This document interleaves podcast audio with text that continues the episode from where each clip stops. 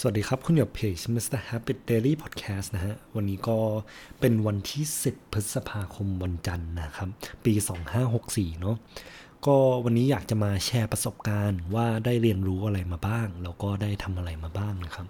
วันนี้ผมเริ่มต้นวันได้ดีมากนะครับเพราะว่าวันเนี้ยเป็นวันที่ผมได้ตื่นเช้าเวลา 6:30 นเหตุผลที่ผมบอกว่าเป็นการเริ่มต้นวันที่ดีหลายๆคนบอกว่าเฮ้ยทำไมตื่นเช้าจังผมรู้สึกว่าพอตื่นเช้า 6:30 นเนี่ยสิ่งที่ผมได้ทำมันแปลกมากเลยตรงที่ว่าเราสามารถที่จะทำอะไรได้หลายๆอย่างในเวลาอันสั้นเนาะก็คือว่าผมอะตื่นมาปั๊บก็แน่นอนครับมีการจัดเตียงจากหนังสือที่อ่านมาMake your bed เนาะแล้วก็มีดื่มน้ำชงกาแฟใช่ไหมปล่อยแมวมาเดินเล่นนะฮะก็คือแมวบ้านผมเนี่ยคือไม่อยากให้มันออกจากบ้านเท่าไหร่ก็เลยปล่อยมันมาเดินเล่นในสวนบ้างนะครับผมก็เดินเล่นกับแมวต่อมาก็มีการนั่งสมาธิครับแล้วก็ฟัง Blinkist ไปนะครับ Blinkist นี่ก็เป็นแอปพลิเคชันที่เหมือนสรุปข้อคิดของหนังสือมาให้ฟังแล้วหนังสือแต่ละ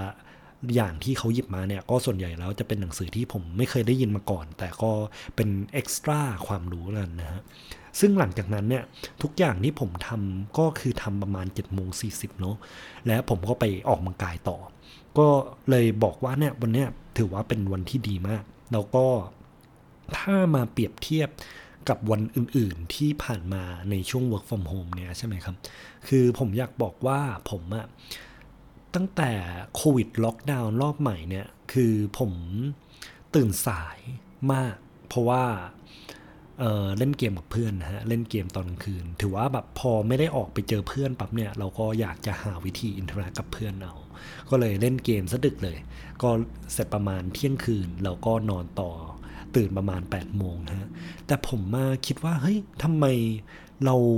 ตื่นเช้าเราเฟรชจังเลยถือว่าเป็นประสบการณ์ที่ดีมากนะครับอันนี้ก็สำหรับเรื่องตื่นเช้าเนาะ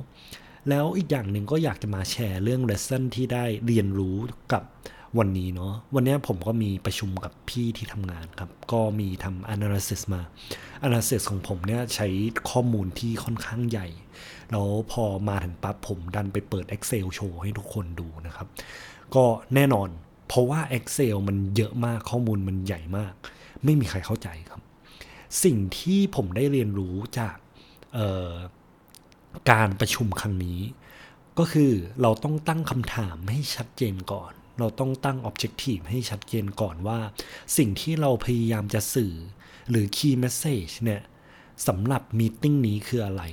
ข้อมูลที่เรากำลังมาโชว์ให้เขาดูเนี่ยคือเราพยายามจะสื่ออะไรอยู่และหลังจากนั้นเราค่อย run through ว่า logic ที่เราเจาะข้อมูลนั้นเนี่ยเป็นยังไงบ้างนะฮะซึ่งอันนี้ก็เหมือนเป็น take away ที่ผมได้จากการพรีเซนต์หรือว่าการแชร์ analysis ของผมครั้งนี้ก็หลังจากที่แชร์ไปปั๊บพี่ๆเขาก็มีการติมีว่าเรามี miss out อะไรบ้างหรือเปล่านะครับซึ่งอันนี้ผมคิดว่ามันเป็นเรื่องที่ดีเพราะว่าเราได้เหมือนเทสจริงๆว่าโลจิกของเราเนี่ยพอเหมือนเราทำเรายิ่งเราดูข้อมูลคนเดียวเยอะๆนะครับบางทีเราอาจจะลืมหรือเราอาจจะล้าเราลืมคิดไปว่าเฮ้ยเราลืมแฟกเตอร์ตรงนี้ไปด้วยหรือเปล่านะครับเพราะฉะนั้นแล้วการที่มีหนึ่งคือคนที่เขาสามารถแนะนำเราได้อย่างชัดเจนแล้วเราสามารถมี key action ในการไปต่อยอดนะพัฒนาต่อเรื่อยๆเนี่ยผมว่าเป็นอะไรที่ดีมากๆเลยก็อยากจะขอบคุณพี่ๆเขาที่อุตส่าห์ให้คำแนะนำนะฮะก็สำหรับวันนี้ขอบคุณที่ติดตามเพจ Mr. Happy Daily Podcast นะครับก็ขอลาไปก่อนติดตามเอพิโซดหน้าได้พรุ่งนี้นะครับผมสวัสดีครับ